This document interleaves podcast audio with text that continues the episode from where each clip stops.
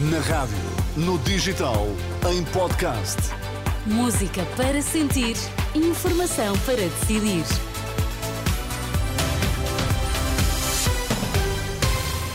Vamos saber quais as notícias que estão a marcar a atualidade. Começamos pelos títulos em destaque nesta edição da meia-noite. Pela mobilização total por parte do líder do PS para o voto no dia 10. No futebol, o Sporting parte em vantagem para a segunda mão da meia-final da Taça de Portugal. Pedro Nuno Santos avisa que é o legado do PS que está em causa nas eleições. No comício desta noite no Centro de Artes e Espetáculos de Porto Alegre, o líder socialista apelou à mobilização total e classificou as eleições de março como decisivas. Sobre os eventuais parceiros de esquerda no pós-eleições, Pedro Nuno Santos, nada disso, Ana Madureira Martins. Nem uma palavra sobre a abertura manifestada pelo LIVRE para um diálogo com os partidos da direita e Pedro Nuno Santos, também nada disso em Porto Alegre sobre o que fará com os antigos parceiros da Geringonça, PCP e Bloco, para reter, nesta reta final da primeira semana de campanha, que o líder do PS liga mesmo às sondagens apenas para verificar que a esquerda toda junta vale mais do que a AD e a Iniciativa Liberal. Ainda. Contra os partidos da direita, o líder do PS avisa que há todo um legado a defender.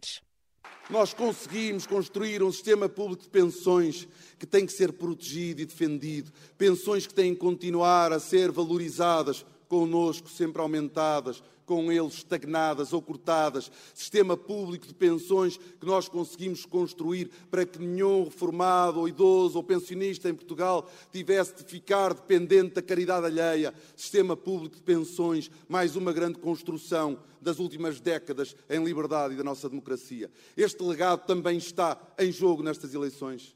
As críticas explícitas ao PSD resultaram da visita a duas obras lançadas pelo PS em Évora. E passados oito anos de governação, o líder socialista duvida que tais obras fossem possíveis com a governação da direita.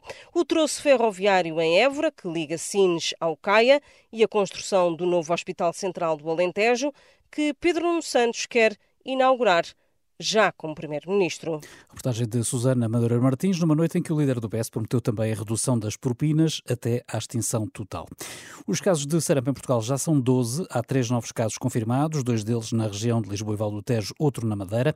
Nenhum dos casos, segundo a Direção-Geral da Saúde, aponta para evidências de vacinação contra a doença. Lá por fora, a França considera injustificável o ataque de militares israelitas em Gaza, eh, que matou mais de 100 pessoas e deixou outras 700 feridas. Eram civis que aguardavam distribuição de alimentos. O ministro dos Negócios Estrangeiros de Paris diz que é responsabilidade de Tel Aviv respeitar a lei internacional e proteger a distribuição de ajuda humanitária. No futebol, o Sporting venceu o Benfica em Alvalade por 2-1, na primeira mão da meia-final da Taça de Portugal, golos pelos leões de Pedro Gonçalves e Jóqueres e pelo Benfica reduziu Aursnes. No final, o técnico leonino, Ruben Amorim, disse que o jogo podia ter permitido à equipa ir para a segunda mão na luz com uma vantagem maior. Nós fizemos uma partida muito, muito competente, Acho que faltou alguma energia no fim, normal, os jogadores estão numa sequência muito grande e sente-se no jogo, mas acho que a vitória é, é inteiramente justa. Um, poderíamos ter ido com uma vantagem maior, quanto a mim. Por seu lado, o técnico encarnado, Roger Schmidt, admite que o adversário foi melhor, mas o Benfica conseguiu deixar a eliminatória aberto. Sendo honesto, o Sporting foi melhor neste encontro. Ainda assim, mostramos uma boa mentalidade e continuamos no jogo. Dentro de umas semanas jogamos a segunda mão e temos mais 90 minutos. Não estamos felizes porque queremos sempre ganhar, mas temos de aceitar que neste jogo o adversário foi melhor. Tudo é aberto ainda assim para a segunda mão, marcada para 3 de abril. Já esta tarde, o Porto tinha garantido nos Açores a qualificação para a outra meia-final da Taça de Portugal. Eliminou o Santa Clara por 2-1, no que faltava do jogo dos quartos de final, que o mau tempo tinha interrompido no passado dia 7. Os açorianos marcaram primeiro por Rafael Martins. A reviravolta no marcador foi feita por Evan Nelson e Galeno. Os Dragões vão agora ter pela frente, na outra meia-final, Vitória de Guimarães, numa data ainda a definir.